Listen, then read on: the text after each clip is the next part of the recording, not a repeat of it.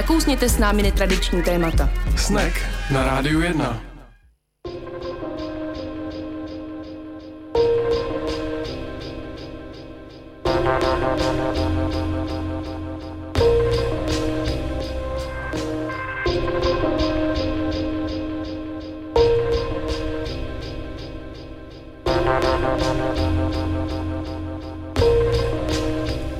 Pěkný podvečer, na rádiu 1 začíná pořád Snack na frekvencích 919, 975, Tomáš a Anička. Ahoj. Ahoj, konečně naživo spolu. Konečně a taky poprvé vysíláme s větrákem, což znamená, že už je tady o, nové období, které máme rádi. Je to tak. Saunoidní vysílání na rádiu 1. Je to skvělý. Tomáš, jak se směl za tu dobu, co jsi nevysílal? No počkej, to, tak já jsem nevysílal jenom týden, ty jsi tady nevysílala. Máš tak jsem to popletla, tak jenom ten týden, jak se směl. Já jsem se měl hezky a naštívil jsem svoji nejkrásnější zemi, takže hmm. zase jsem Vlastně, já teď vlastně, to je takový jako přízemní, jo, ale já jsem se tam strašně těšil na místní fast food, to je úplně hrozný, ale teda ten fast food, abych jenom k němu něco řekl, tak všechno, co vyrábí, tak je klimaticky přátelský a naopak oni říkají, že když si tam kupuješ ty hamburgery a hranolky, tak podporuješ životní prostředí ve Švédsku, takže... Oh, tak to můžeme vlastně, skonzultovat s dnešním hostem, jestli je vůbec možné. Vlastně jsem udělal dobrý skutek tím, že jsem tam dvakrát šel a, a bylo to fajn. A jinak, jinak jsem se svez v týráku v kabině kabině, což byl taky zážitek. Poprvé to doporučuji všem řidičům, je to úplně jiná zkušenost. No a jinak já nevím, já prostě se tam cítím dobře jenom když tam jsem, tam prostě takový klid, všichni jsou jako, trošku bych řekl zpomalený, ale mně to je příjemný, že mě tam něco jako nerozrušuje a, a všechno tak nějak plyne, tak, tak to je Švédsko nepochopím do své smrti, jak může takhle na Švédsko na někoho působit, ale proč ne? A jak jsem začala na Facebooku, tak eh, dnešní díl bude trochu o stěhování do oblíbené země a trochu o včelaření, takže hmm. každý z nás může přispět svojí troškou do hostova Mlína. Trošku s Deňkem. A Aničko, to ty máš na balkoně brambory už vysázený? Jo, jo, jo, už jo, pozdě, ale přece. Ukázalo se, že brambory se sází už na Josefa, což jsem nestihla, ale naopak já zase na, jako rečeta a okurky a tak sázím až po zmrzlých takzvaně. Tak, uh, ale jako upřímně si myslím, že na tom balkoně je to jedno a těším se na úrodu bramborovou. Kolik jak očekáváš z těch uh, květina, květníků? No, já nevím, doufám aspoň 20 no, kilo. 20 kilo? No, ráda bych, no. Hmm. To už by mi tak stačilo. No? Na měsíc, uvidíme. Hm. Tak doufám, že podobný cíl máte i vy. A pokud ne, tak třeba můžete někoho podpořit, kdo něco takového užitečného dělá. Jako třeba náš host Martin Mikeš a víc o jeho projektu ke Kuhany si řekneme už za malou chvíli po písničce. No a ještě mi dej prosím tě tahák, my se budeme bavit jen i o českých ne, projektech. Můžeme i o českých, ale hlavně o těch zahraničních. Dobře, dobře, dobře. Tak uh, tenhle pořád je vysílaný naživo, pokud byste se vy sami chtěli našeho hosta na cokoliv zeptat, můžete zavolat na 24252524 a nebo můžete napsat Aničce na Facebook. Máme adresu facebook.com lomeno snack 919. Rádi se zeptáme i za vás.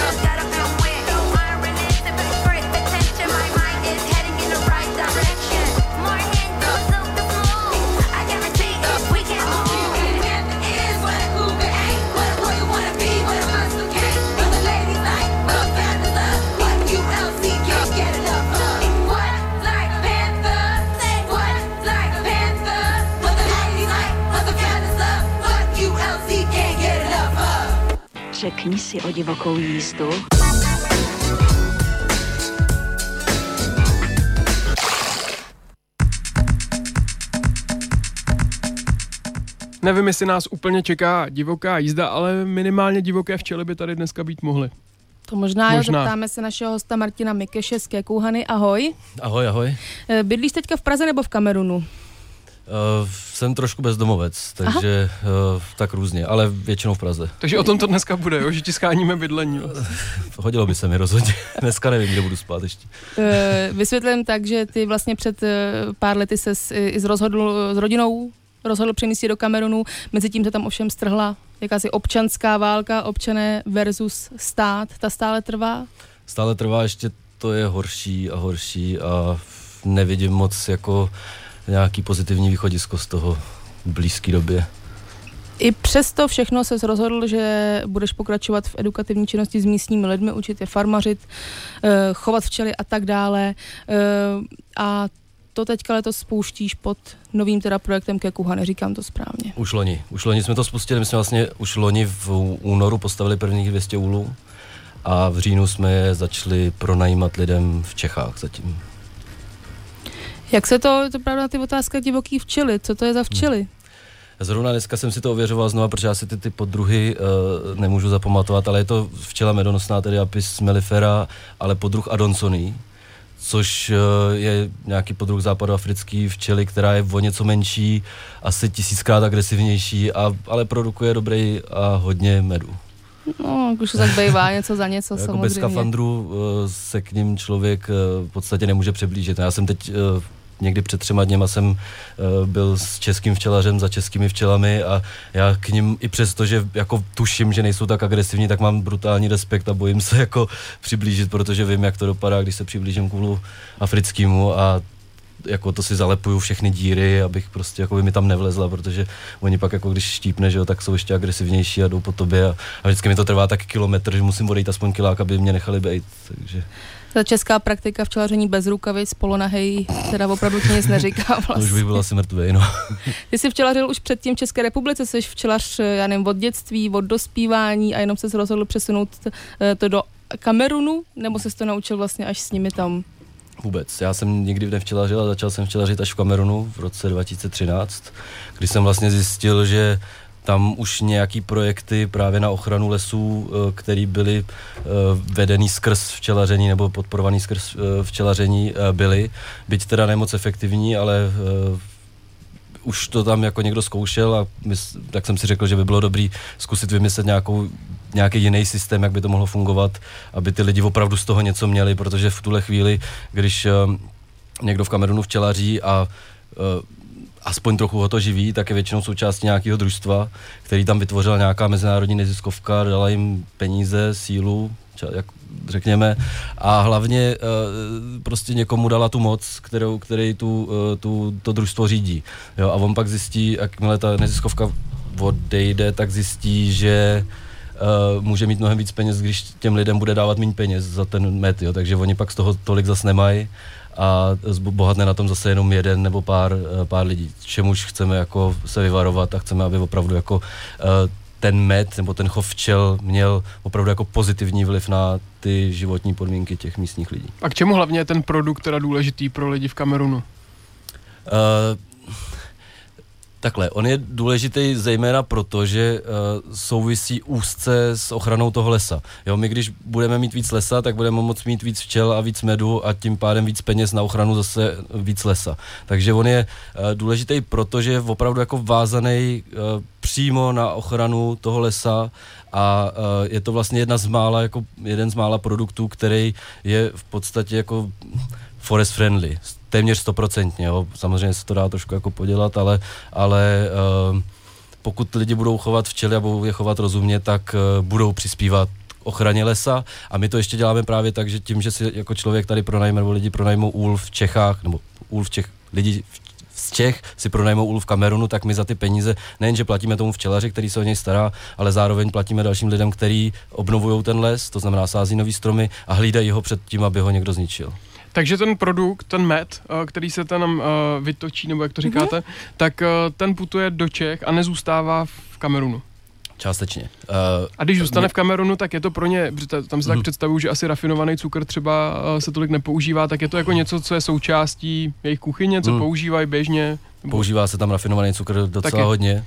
Eh, Dokonce v v celý, na celém světě průměr uh, snědeného medu na člověka je 220 gramů, což je strašně málo mm-hmm. na Mhm. rok. Mm-hmm. Jo, ale cukru 22 kilo celosvětově. Takže oni jako samozřejmě používají rafinovaný cukr, ale potom medu je taky poptávka. Je tam, ona obecně jako po medu je eh, mnohem větší poptávka celosvětově, celosvětově než je nabídka. Mhm. A řeší se to tím, nebo Čína to vyřešila tím, že prostě fejkuje med a ředí ho uh, rýžovým škrobem Mhm. a vlastně tu nabídku jako uh, tu poptávku takhle uh, jako doplňuje, jo. takže uh, v Kamerunu je větší poptávka po medu, než, než je nabídka, takže i, i na ten lokální trh to má, má smysl. Akorát, že ten med samozřejmě prodáš za mnohem nižší cenu, než, než, než je člověk schopný to prodat na západě. Mhm. A ještě mi řekni ta znalost těch včelařů, jaká tam je, na jaký je úrovni, když ty se tady popisoval, jaký je rozdíl mezi tím, jak se chovají včely tam a u- tady, tak eh, tam jsou vyškolení včelaři, nebo je to učíte vy? Uh, učíme je to my ale skrz uh, zkušený kamerunský včelaře, uh, to znamená, že jako organizujeme workshopy. Uh, já nejsem zas tak zkušený včelař, teď už teda začínám být zkušenější, ale uh, jsou tam lidi, kteří včelaří 20-30 let, jo, takže jako ono, ona včelaření má tradici téměř po celém světě, jo, a v té Africe to pravděpodobně stejně jako vzni- vzniklo. Dokonce se uvádí, že první alkoholický nápoj, který vytvořil člověk, tak byla medovina, bylo to někde v Africe, nevím, teď si nespomenu, jestli to byla Tanzánie nebo Kenia, ale eh, má to tam, má to tam tradici a med je prostě dobrý, no, takže ho lidi jedí. Akorát, že je, je furt jako dražší než ten cukr, takže samozřejmě eh, člověk radši sáhne po cukru, ale ten cukr nemá vůbec žádnou hodnotu, kromě toho, že tam je ten cukr. Ten v tom medu jsou vitamíny, jsou tam minerály a je to jako fakt zdravá, dokonce někde se uvádí jako ta super potravina, já to nemám moc rád tohle pojmenování, ale často, často se takhle pojmenovává. To je i tak, že uh, vy vlastně včely na, no tak tam nevím, jestli se dá říct na zimu, ale nedo, nedokrmujete je vlastně cukrem, že jim neberete zároveň toho medu tolik, aby bylo třeba je dokrmit.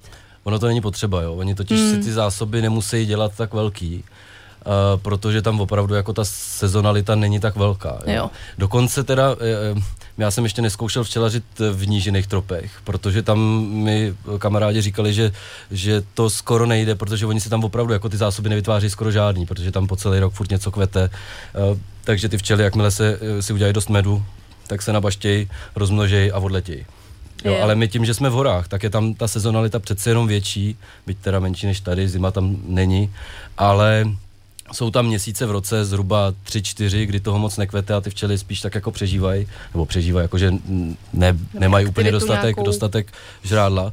Ale my jim vždycky necháváme samozřejmě nějaký med, když, eh, když med sklízíme, ono se to teda neříká tomu vytáčení, protože my ho nevytáčíme, eh, protože používáme jiný způsob, eh, nebo máme jiný eh, úly, který se jmenují Kenya Top Bars, v češtině se jim říká neckový, vypadá to jako rakev pro děti. A vlastně... Říká se i medná příměr. kráva občas v Čechách. Já Medná kráva, takový jo, to jsem mám. taky slyšel, jo, jo.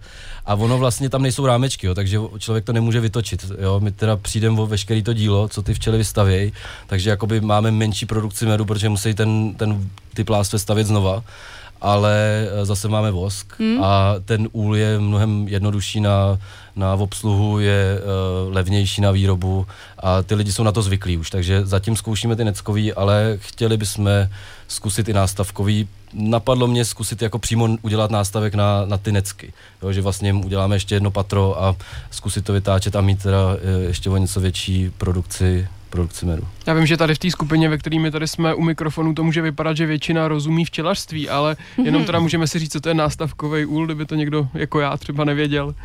Uh, můžeš to Jo. popsat? To jsou takový Ano, ty- maturitní otázka, Haničko.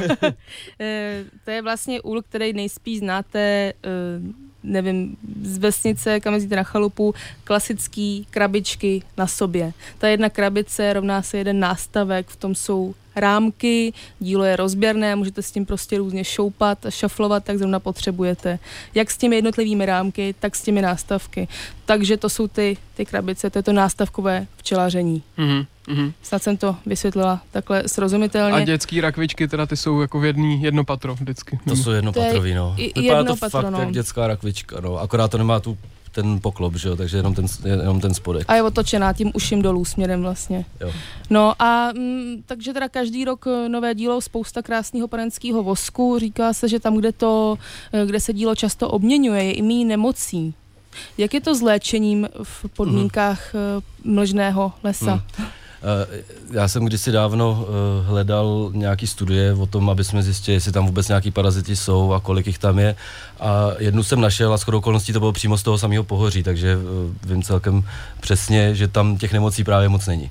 Hmm. A vlastně jako skoro žádný. Oni tam uh, ta varováza se tam neobjevuje v podstatě jako vůbec, no. takže jakoby to včelaření a možná, že to je teda díky tomu, že se to dílo jako zničí a musí se vystavět znova. Eh, Zároveň my teda nemůžeme ty včely chovat na stanovištích, jako se to dělá tady, to znamená, že ty uh, nástavkový úly házejí nebo staví vedle sebe, protože ty včely jsou víc teritori- teritoriální a oni by se pozabíjeli, takže jako musí mít minimálně 5 metrů od sebe, my zkoušíme dva modely, 5 a 10, pak zase je to, kdyby to bylo ještě dál, tak je to samozřejmě náročnější na logistiku a, a tak, takže um, zkoušíme tyhle ten model a jo, takže tím pádem asi nedochází i tolik k tomu přenosu uh, těch nemocí. Jako ne, zatím jsou zdraví a doufejme, že, že tak zůstanou, no. Budeme dělat všechno pro to, aby jsme tam i my samozřejmě neroznášeli žádný, žádný nemoce, protože to sam, samozřejmě riziko je. Je tam to včelařství taky tak organizovaný jako tady, že by existovala nějaká unie, která by vám přesně říkala, co na ně máte chemicky sypat, aby se včely měli dobře a chemický průmysl hezky žil. Ty nejsem si jistý, jestli tam mají jako včelařský svaz, ale tuším, že spíš ne. ale jako asi, tak oni tam mají, že jo, asi 45 nebo 50 ministerstev, takže možná jedno z nich je jako na včely. Je to možný, že se tam jako nějaký 45, jaký třeba jsou, který u nás neznáme? Jo, tak oni to mají rozdělené, jako že mají na základní školy, na střední školy, na vysoké školy a pak uh, oni většina z nich teda um, nefungují, jo, nebo třeba ministerstvo sociálních věcí zkrachovalo asi před 30 lety a tak, jo. Ale oni vytvářejí právě, jak roste ta populace těch lidí, tak oni vytvářejí nový, nový, a, vinis, nový a nový ministerstva, nový a nový úřady, aby mohli zaměstnávat ty svoje rodiny, rodinný příslušníky, jak uh, i na té vládní úrovni. Takže ta byrokracie tam roste vlastně úměrně s eh, počtem lidí, kteří v tom státě žijou. A za posledních 30 let se ta populace zdvojnásobila, takže jako za dalších 35 se zdvojnásobí znova. Takže eh, těch ministerstvech možná za 30 let budou mít 120. nebo To zní děsivě a Bude máte, potřeba vykácet ty lesy, aby bylo kam postavit ty ministerstva, ale To asi taky, no. máte při vašich aktivitách nějaký problémy s byrokracií? Mm, spoustu. Eh, teda jak dlouho máme čas. No ale má- máš teď nějakých 45 sekund, tak Písničky, takže jo, asi... Já totiž jsem eh, člověk, který odmítá uh, ty úřady uplácet, Mhm. mm-hmm. uh, což znamená, že mě nemají moc rádi a tak mám trošku jako s nima problémy a vyhrožují mi vězením a podobnýma jako věcma. Možná se k tomu dostaneme za, za Tak jo, chvíli tak o hloubš. vězení a jiných radostech v Kamerunu si povíme už po písničce. je opravdu čas na hezkou písničku, nedalo se to ani udělat jinak.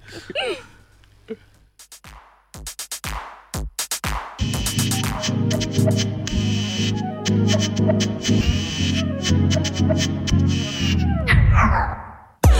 been tripping over paving stones and breaking bones, and my head is operating in another new dimension.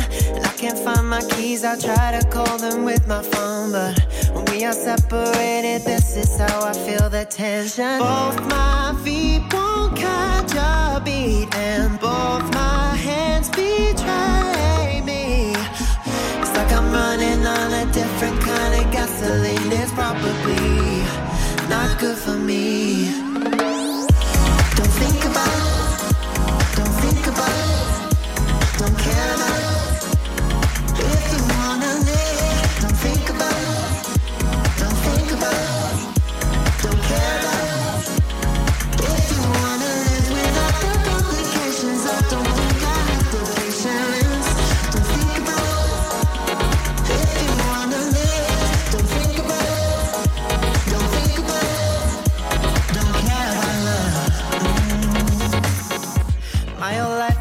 an absent-minded memory now.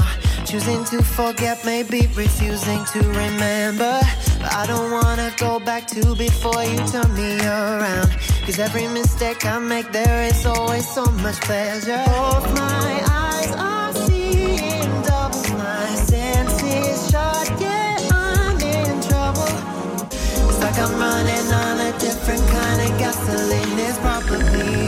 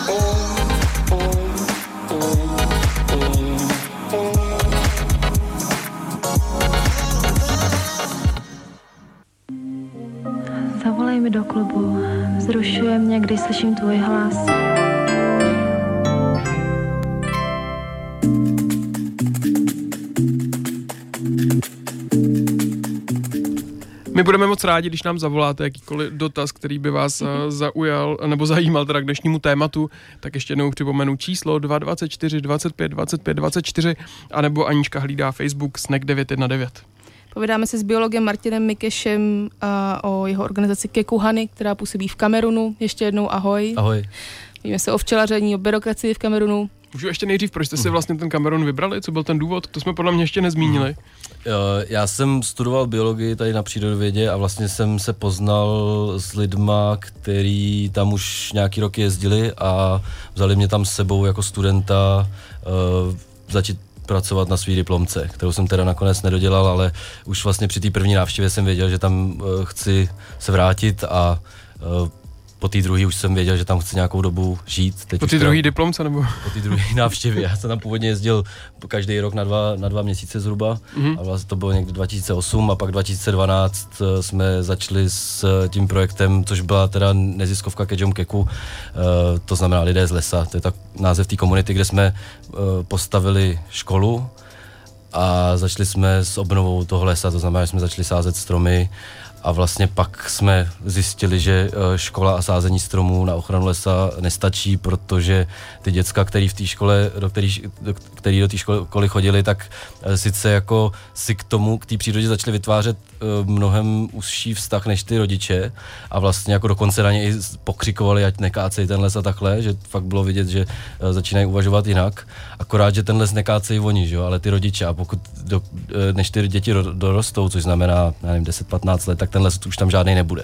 A vlastně pak nás napadlo, nebo pak nám došlo, že se musíme soustředit uh, především na osvětu uh, u těch jejich rodičů, u těch dospělých. A pak nám teda taky došlo, že osvěta nestačí, protože lidi prostě přírodu chránit nebudou, pokud z ní nebudou mít přímý zisk. No jistě, peníze, no. No a pak teda vznikl nápad uh, rozjet nějakou turist, eh, turistickou nebo t- nějakou cestovku, ekocestovku a pak tam začala válka, takže to mm, přestalo být aktuální, protože teď se tam samozřejmě lidi bojí a ani bych tam nikoho, nikomu to nedoporučoval.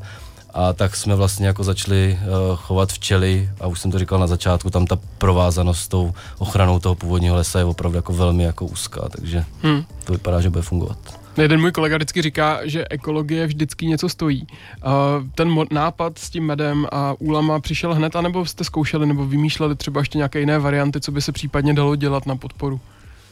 Uh, přemýšleli jsme na, nad jinýma variantama, ale uh, to včelaření se fakt nabízí úplně jako nejvíc, protože jednak oni tam ty lidi uh, s tím mají zkušenosti, to je jedna věc. Druhá věc je, že um, je to opravdu jako komodita, po který je jako poptávka velká, jo, takže um, my jsme přemýšleli nad různým jako sušeným ovocem a takhle, jenomže než ten strom vyroste, tak to trvá 15 let, než začne plodit, jo, takže to, to je strašně dlouho a ty, ten, eh, ta hodnota lesa, pokud nebude pro ty místní lidi větší okamžitě, tak uh, proto ten turismus, tam to jako fakt tu hodnotu zvýší hned. Ty včely, těm to chvíli trvá, rok, ale furt je rok lepší než, než 15 let. Jo. Oni v tuhle chvíli, pro ně ten les nemá žádnou hodnotu, jim překáží k tomu, aby tam mohli pěstovat kukuřici, takže ho vykácí radši a budou tam pěstovat kukuřici, z který jako mají víc než teď, když by tam ten les eh, nechali být tím, teda samozřejmě ten les zadržuje vodu, eh, která jim dochází, ale to se děje teď poslední roky a proto se nám i snáš daří jako prosazovat tyhle ty, eh, řekněme, změny, protože ty lidi už to vidějí, že se něco děje a že je potřeba na to nějak jako rychle reagovat. Kdo vám pomáhal s tou argumentací, co bylo, jak jste vlastně si hm, řekli, co budete těm místním říkat, abyste je přesvědčili pro tuhle myšlenku? Oni sami. Ono, to, to, oni neposlouchají bílí lidi. Oni jako, když jim, k ním začne běloch mluvit, tak jediný, na co myslí, je peněženka v jeho kapse. Jo, což ale zase ne, prostě člověk Když jim to ještě v jeho nemůže... kapse.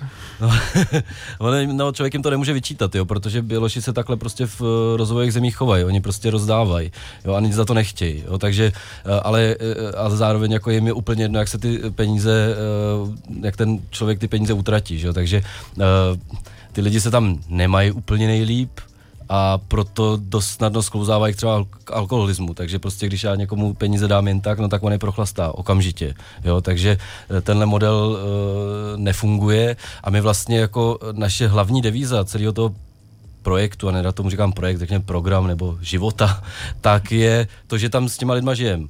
Že žijeme úplně stejný život, že uh, fungujeme úplně stejně, jíme stejné jídla, jí, bydlíme ve stejném domě a oni nám tím pádem začali věřit. Jo? A ne, nemyslej si, že jsme zase jedni z těch bílejch, který mají narvaný kapsy a jenom jim je ty peníze nechtějí dát, protože my opravdu jako nemáme peníze na rozdávání, nikdy jsme neměli. A vlastně ty lidi, kteří s náma žijou a kteří s náma už dlouhodobě fungují, tak uh, tuhle tu informaci eh, o tom lese, o tom, proč je důležitý, tak přenášejí dál na tu eh, svoji komunitu a od nich už to berou.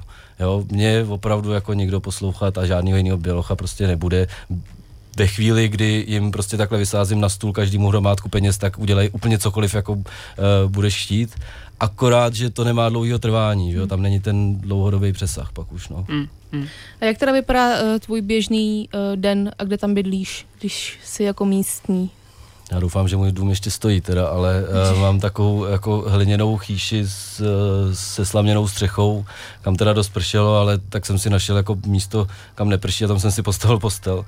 A uh, můj běžný den hodně záleží, no. Když, když eh, je potřeba eh, fundraizovat, tak ho trávím na počítači, to znamená, že jedu do města, kde je internet a elektřina, ale jinak eh, děláme společně všechny věci, které tam potřebujeme jako denně zařídit, to znamená plejem stromky v naší školce, staráme se o včely, mluvíme s lidma, organizujeme různé jako setkání, meetingy, workshopy, aby opravdu jako se to víc v těch lidí jako zakořenilo, že ten les je prostě potřeba a když ho nebudou mít, tak, eh, tak eh, tam asi nebudou moc ani žít, protože ta oblast jako strašně rychle vysychá. Takže je to jako hodně, hodně různorodý a nemůžu nějak jako říct, takhle vypadá můj den, protože vypadá po každý úplně jinak. Ale stávám dost brzo, tak v 5.30, protože tam začnou řvát ptáci a pak už se spát nedá, ale zase chodím spát třeba v 7, protože tam je tma, tím, že nemá člověk elektřinu, tak prostě um, jde spát brzo. Takže jako mám tam příjemný režim, i zažívání mi funguje dobře, takže jako nemusím chodit na záchod víckrát než jednou denně a tak dále. A jak je to se jazykovou vybaveností, když se tam teda spolu domlouváte, nebo je přesvědčuješ, co dělat? Hmm. Oni mluví anglicky, téměř všichni. Uh, my žijeme vlastně v, v Kamerunce rozdělili na dvě, na dvě části, jedna je bývalá francouzská kolonie, jedna To, to anglická. se ptám, no. A proto tam je ten konflikt, teď teda s shodou okolností, jo, ale uh, je to zase teda uměle nějak jako vy, vyvolaný. A uh, pokud, když neumějí ang- anglicky, protože třeba ty starší ty anglicky neumějí, tak mluví všichni pidgin English, což je taková zjednodušená, trošku zprzněná angličtina, eh, kterou se člověk, který umí anglicky, za půl roku třeba naučí minimálně jako poslouchat a používat nějaké jako fráze. A oni jako rozumí anglicky, třeba nemluví anglicky a když jako aspoň jim rozumím, rozumím ty, ty jejich pidgin English, tak uh, se dorozumíme. Ale jinak tam v Kamerunu je 280 jazykových skupin, takže oni si přes vesnici nerozumějí. Jo? Každý, každá vesnice má úplně jiný jazyk. A tenhle jazyk, ten jejich tradiční, ten, on se jmenuje jaký kejomkeku, tak uh, umím pff, hodně málo. Jakože většinou porozumím kontextu, o čem se baví, nějaký slova znám, tak jako občas použiju a oni z toho mají hroznou radost samozřejmě, ale jinak se bavíme anglicky. Hmm. Oni teda, to je taky zajímavý, jo, to jsou prostě uh, lidi, který většina z nich má vychozenou maximálně základní školu, ale většina z nich mluví pět, pěti jazyky, že jo, takže jo, že mluví anglicky, francouzsky, pidgin English, ještě uh, tou jejich tradiční, tím jejich tradičním jazykem a často mluví ještě tím muslimským jazykem, což je full day, protože tam je muslimská menšina. Jo, neuvěřitelný. Ty jo, ten ml- mlžný les, kde uh, ty máš dům a kde včelaříte, uh, to má si představit něco jako tropický deštný prales? Je to jako nějaká hodně velká vlhkost, velký Mhm. vedro, je to tak něco? No, eh, skoro. Akorát, že tam není takový vedro a není tam taková vlhkost. Ono, tím, Aha. že je to v horách, my žijeme, vlastně náš dům je 2000 metrů nad mořem, Mm. takže tam je trošku větší zima. Eh, V tom lese je třeba stálá teplota non-stop v podstatě přes noc, přes den, v období sucha, v období dešťu je 16 až 20, řekněme. Jo, v lese, uvnitř lesa. Mimo les, v období dešťů kolem 20, v uh, období sucha 30, 35. Jo, ale fakt jako v období sucha je mimo les 35 a v lese je 20, takže člověk, když se chce jako potřebuje skladit, tak jde do lesa. A ta vlhkost eh, tam je trošku nižší, není tam přes celý rok 100%, ale jako vlhkost tam eh, vlhkost tam je taky, ale v kránu bývá docela zima, jo. Třeba když je jasno, tak bývá třeba 3-4 stupně. Hmm. Takže jako je tam celkem, celkem kosa. Já jsem právě přemýšlel, to nemůžou posluchači vidět, ale ty jsi hodně zarostlej a říkal jsem si, tak jak já znám Afriku, jak to tam člověk může dělat, kdyby měl takovýhle plnovous. Ale Hmm. Jo, jestli ty teploty jsou takový, tak... Jo, já, to, to, to je jenom uh, moje image teďko, abych vypadal trošku jako Ježíš. A pak se, a líp se Je mi to jenom říká- pro Čechy, jo. Ne, to je právě pro Kamerun, víš. takhle. Jo, jo, ne, tak tady si samozřejmě nikdo nemyslí, že vypadám jako Ježíš, ale, ale v Kamerunu každý, takže já, uh, každý naše konverzace, každá naše konverzace uh, s člověkem, který ho neznám, znám, uh, začíná Jesus, Jesus. Jo, a, a, a ono to je docela dobré. I u těch muslimů to takhle začíná, jo. Uh, jo, taky, jo, jo, jo. A je to docela vtipný. Jednou mě to zachránilo právě před vězením, protože eh, se začali smát a zapomněli na to, co, co vlastně mi chtě- chtěli. Ježíš je dobrý, no. Uh, tak tady v Čechách nepomůže image Ježíše, tady pomůže jenom tvrdé argumenty, které uh, často se musí vytáhnout do boje proti lidem, kteří říkají, proč sázet stromy v Kamerunu, když u nás máme uh, svých problémů uh, dost, co se jim na to tak odpovídá a prosím tě, jak, hmm. jak, jak, jak, Já bych to vydržíš. odpovídal jenom proč ne, jo, protože jako, ale... Uh, Ne, ne, tak proč ne, úplně, pro mě to stačí, ale věděla jsem lidi, kterým to nestačilo a chtějí Jo, vědět, jo, proč jo. vlastně zvyšovat uhlíkovou stopu tím, že povezeme eh, tropický med. Protože já dodám, že tady ho nemáme tolik, aby pokryl Jo, nabídku jo, jo, naší, jo. poptávku teda, ale povidej.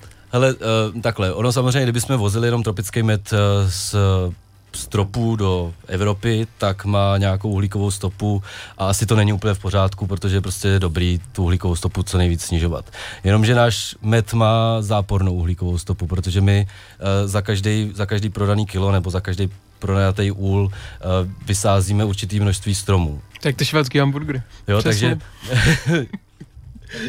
o švédských hamburgerech si pak povíme, to mě zajímá.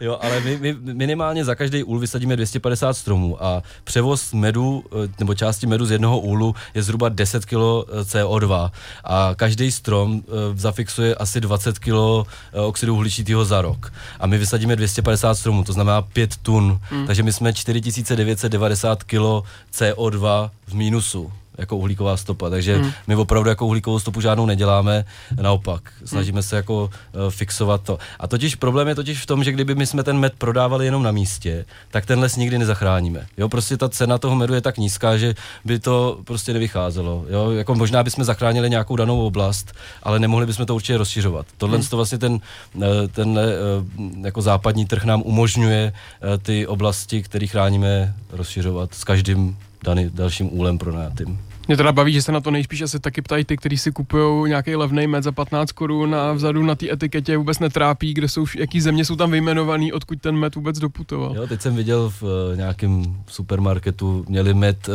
z Česk, jako made in Czech Republic, ale bylo to z Argentíny, z Uruguaye, z Ukrajiny a dalších jako zemí, ještě jsou to takové jako směsky, že jo. To mate je podle mě to, že se to tady smíchá, ne? tak, tak jasně, je to jo, myšlení. Jo, jo, jo, přesně. tak my se Ale pust- bylo tam, bylo tam, promiň, bylo tam napsané, že to je český produkt, jo, takže... No jasně, no protože nikde jinde takovou kombinaci ti nenamíchají, to je jasné. tak my si zahrajeme písničku, pak si pustíme reklamy, třeba bude nějaká namet, uvidíme a potom jsme zpátky s posledním vstupem. I know our lips look so sweet. But you wish you could kiss my girlfriend. My girlfriend. Pretty girl sitting right next to me. Close your eyes, I bet that you still feel her energy. Cause she tastes so good, smells so sweet. I asked her mother for the recipe. She said it took love and poetry. Said a little prayer as she sowed the seed. Home cooked food and flower tree. Walks through the park in the summer breeze. He does it cause she likes it but treats them all the same. Once he gets to her privates, it's clear to see the game. So just keep your wits about you. Your love is precious, baby. Take some more time on yourself than maybe. Pretty girl next to me. All the boys wanna kiss my girlfriend. I know our lips look so sweet. But you wish you could kiss my girlfriend. My girlfriend. You could never make her feel the way I make her feel. We connect on intellect. Give her something real. He slides in your DMs, then he tries it on your friends. He said some shit to me. I heard him tell her just last week. He does it cause she likes it, but treats them all the same. Once he gets to her privates, it's clear to see the game. So just keep your wits about you. Your love is precious, baby. Take some more time on yourself than maybe. Pretty girl next to me. All the boys wanna kiss my girlfriend. I know her lips look so sweet. Wish you could kiss my girlfriend. My girlfriend. You wanna be quick and say you love me and my body and my energy and my female presence and my entity and then wanna play me. Get your mind right and come at me with a different approach. See, dudes will switch up their whole entire approach depending on the woman that they're approaching. So with me, they'll be in my DMs like, I sense your energy and I feel you. You are a powerful woman. I love you are, but then you love your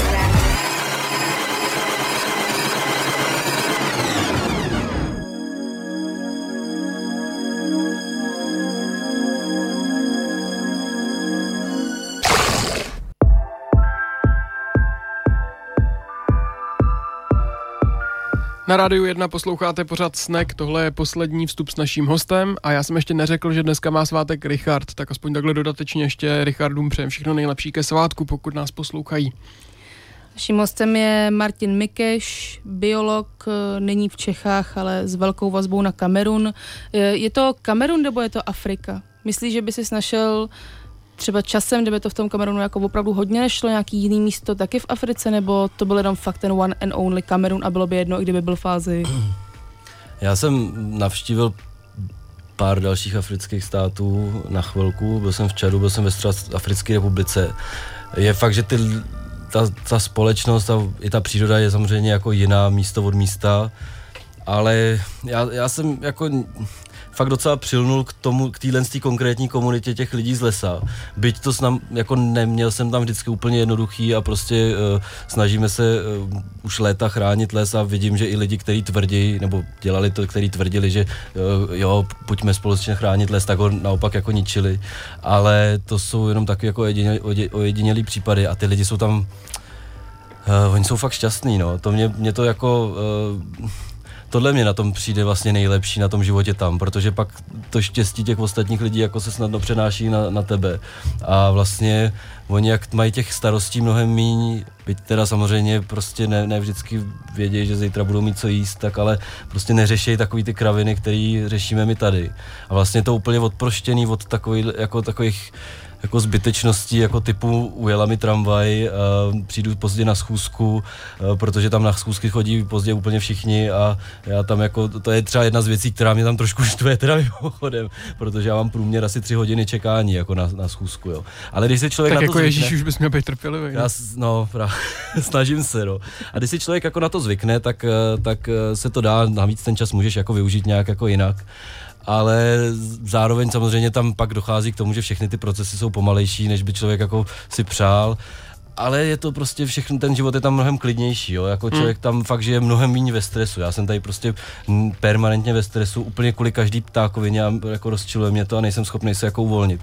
A tam mi to jako jde, jo. A lidi často jako říkají, že Afričani jsou líní a tohle, ale oni nejsou líní, oni prostě jenom minimalizují to množství energie, které musí vynaložit na to, aby eh, přežili, jo. A když prostě nemusí, no tak proč by to jako dělali, že jo. Takže já jim docela jako chápu.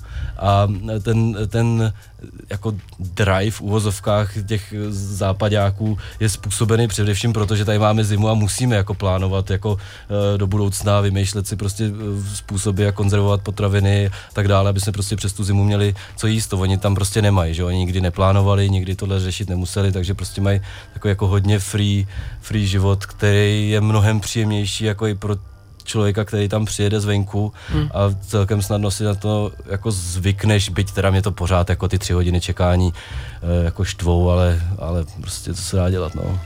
Já vím, že ta moje další otázka bude nablblá, jo, to jako avizuju dopředu, ale my jsme tady měli na, na jako hosty uh, Louky Květ, což jsou prostě manželé, kteří se snaží uh, ekologickým způsobem nebo nějakým uh, přívětivým způsobem k životnímu prostředí pěstovat luční květiny Mhm, a pak je, pak je prodávat. Aha. Ale řeší vlastně něco, co ty si tady popsal taky, že díky tomu, jak tady chemie na pole stříká proudem, tak Mhm. i když třeba se to netýká přímo toho jejich pole, ale všech okolních, tak jim taky vysychá půda a tak je to problém. Řekl bys, Mhm.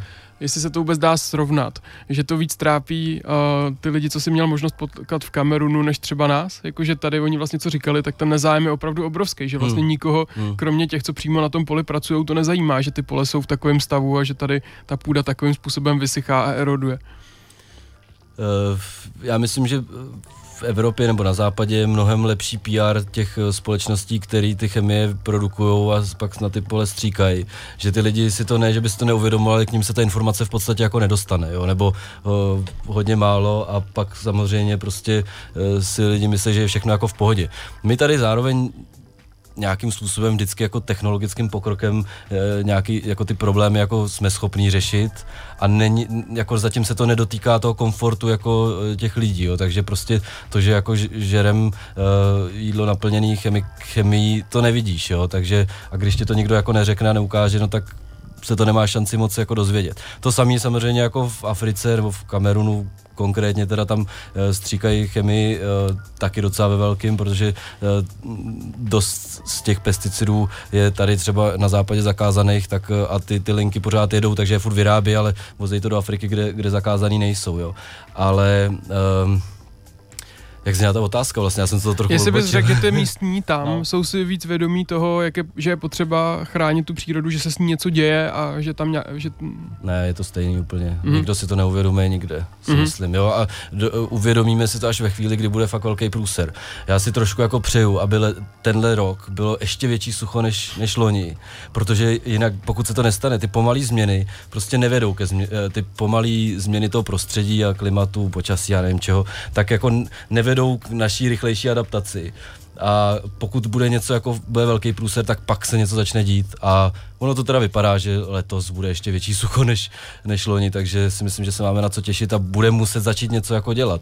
Hmm. A jako já věřím tomu, že něco začneme dělat, protože prostě eh, zemědělci nic nevypěstují a eh, nedostanou žádný kompenzace, protože poslední tři roky už bylo sucho a oni to dostávají z těch posledních třech let průměry nějaký, takže mm, a to samé se děje tam, tam je 2016 bylo období sucha, který tam minimálně ty žijící lidi nikdo nikdy nezažil. Jo? To Mhm. znamená, za posledních 50 let nebylo takhle dlouhý období sucha a nebylo takovýhle sucho. Bylo 128 dní bez jediný kapky vody. To se v tom deštném lese prakticky nemá šanci jako stát, pokud tam ten les je, jo? ale už tam evidentně vypadá, že ten malý vodní okruh je taky narušený stejně jako u nás a vlastně jako tady uh, už taky jako nefunguje, že jo? takže prostě ta voda uh, z té krajiny prostě jako mizí a odtejká pryč a Hm. pokud ji nezačneme zadržovat, tak, tak budeme mít průšvih, ale všude. No. To je, já myslím, že to je stejný, že to je dost jako podobný jako tady i tam. S tím uvědomováním minimálně, jo. Protože my už máme dokonce nějakých asi pět minut, tak jestli bychom to teda mohli uzavřít. Teď jsme ten popr- problém popsali, ale něco se s ním dá dělat Hmm. a to je vlastně ten váš projekt. Jestli bychom si mohli říct, pokud někoho to dnešní povídání zaujalo, co teda je přesně ta cesta, co můžu udělat, abych případně tu situaci v Kamerunu mohl zlepšit i odsud. Mhm. No tak uh, už jsme o tom trošku mluvili, že jo, člověk v Čechách si může pronajmout úl v Kamerunu, dostane část eh, produkce medu, teď nabízíme 5 kilo na rok. Uh, my za to vysázíme 250 až 1000 stromů, záleží v jakém módu si ten, tu, ten úl pronajmou. A zachráníme minimálně hektar, eh, hektar té plochy, kde buď les byl, nebo tam ještě nějaký zůstává. A ono to totiž, takhle, ty včely, nebo med je náš první produkt, my rozhodně tím nechceme skončit, už teď jsme teda začali pronajímat úly v Čechách, protože tady, už jsme se teď o tom bavili, je to taky potřeba s tím něco začít dělat a působit na, na ty lidi, aby jako si uvědomovali ty dopady, ale um, já si totiž obecně myslím, že je důležité, aby jsme si začali uvědomovat, že ta produkce potravin uh, sebou prostě eh, nese uh, nějaký um, uh, kost to vypadají ty To český náklady? náklady, ano, který do toho, do, do té ceny nejsou započítaný. Mně se často lidi ptají, a proč je ten váš med tak drahý? A já říkám, a proč je ten ostatní tak levnej? Jo, to, to, to, to, proč je pod, jsou potraviny levný, není, uh, není jako dobrý, to je vlastně špatný, protože my do toho vůbec nezapočítáme to, že museli jsme nějaký kus přírody, nějaký kus přírody přeměnit na zemědělskou plochu, kterou pak stříkáme buví čím. A uh, jako jasně, my ji vytěžíme co nejvíc během nějakého krátkého krátké doby, ale uh, za pár let už tam třeba nic nevyroste. Jo? To je vidět na Jižní Moravě. Uh, u nás zrovna se to projevuje celkem jako evidentně tím, že většina těch drobných vlastníků půdy tu půdu pronajímá našemu velkostatkáři, že jo, který, takže to není jeho a on si s tím může dělat, co chce a je mu jedno, jestli to za pět let zničí a on se může přestěhovat kamkoliv jinam a dělat to někde jinde. Jo? Ale uh, takže potřeba si začít uvědomovat, a to jídlo je zase zas jako věc, kterou každý den, každý člověk jí, že jo? Není to prostě telefon, který si koupí jednou za, za rok, za dva roky a může ten jednotlivec jako dost změnit, pokud uh, mu nepůjde jenom o to, aby si koupil co nejlevnější jídlo. A mně přijde vlastně jako škoda, že uh, není uh, statusová záležitost to, že člověk ní něco zdravýho. Jo, protože teď je statusová záležitost to, že si koupí někdo dobrý mobil a pak se s tím jako vohání a všichni to jako žerou a, a je to prostě člověk z fabriky, který na to sotva má, ale koupí si ho, protože pak se tím může jako chlubit.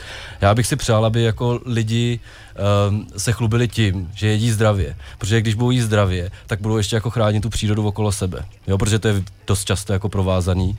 A my bychom pak rádi na to navázali, na ten meta produkovali třeba tropický ovoce, který uh, nebude v, v, jako pěstovaný v režimu jako třeba v Mexiku avokádo, že všichni jako vegani jedí rá, rádi avokáda, protože prostě to, to není živočišný, ale to, že to roste v Mexiku, kde kvůli tomu vykázeli, vykáceli velký uh, kusy pralesů, to už jako nikoho nezajímá.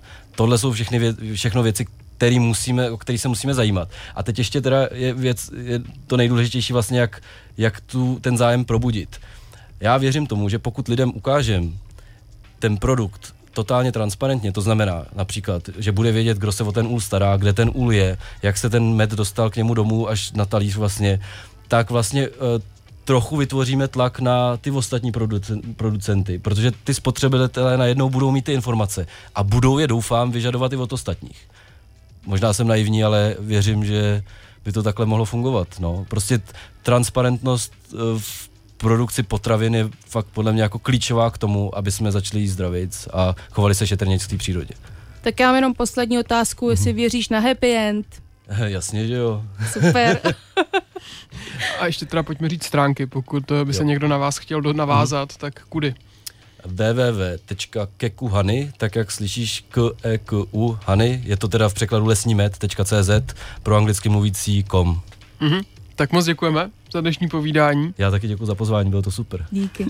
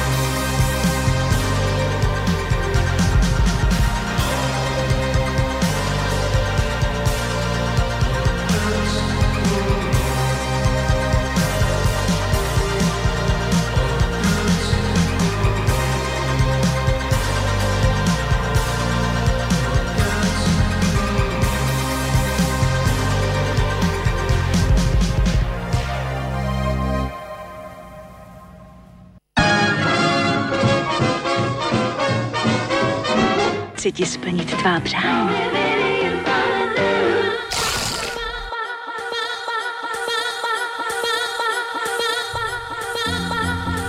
Před reklamním uh, broke, ne, vlastně my jsme nehráli ro- reklamní brok, pardon, to je vždycky, když spěcháme, tak tohle se mi stane. Já jsem jenom chtěl říct, že jsme předtím slyšeli písničku, uh, hrál nám John Mouse a Cop Killer a to jsem hrál proto, protože pokud jste na uh, jedné streamovací službě narazili na seriál Russian Doll, tak ho moc doporučuju a tahle skladba se tam právě jednou zahrála a od té doby nemůžu dostat z hlavy, už asi týden, tak uh, doporučuju tenhle seriál, když nic jiného. Není to film?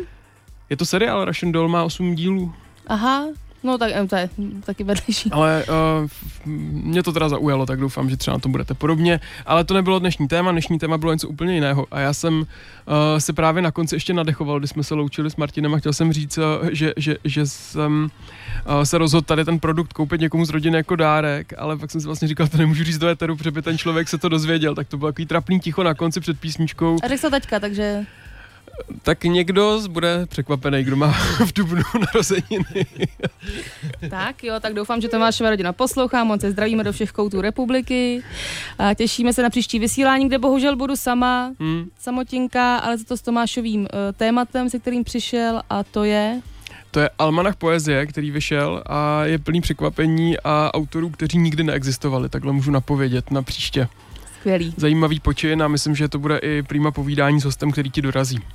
Taky se těším. Tak příští týden jenom se mnou, ahoj milí posluchači. A já ještě připomenu mixcloud.com lomeno snack 919, záznamy všech našich dílů a dneska večer tam přibude i ten dnešní. Mějte se hezky, Aničko, příští týden ti držím palce. Díky. Čau.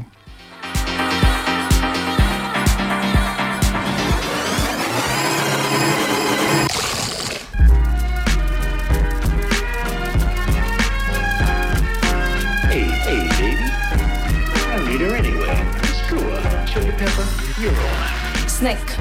Svačina pro váš metabolismus se podává každou středu od 6 na 919 FM.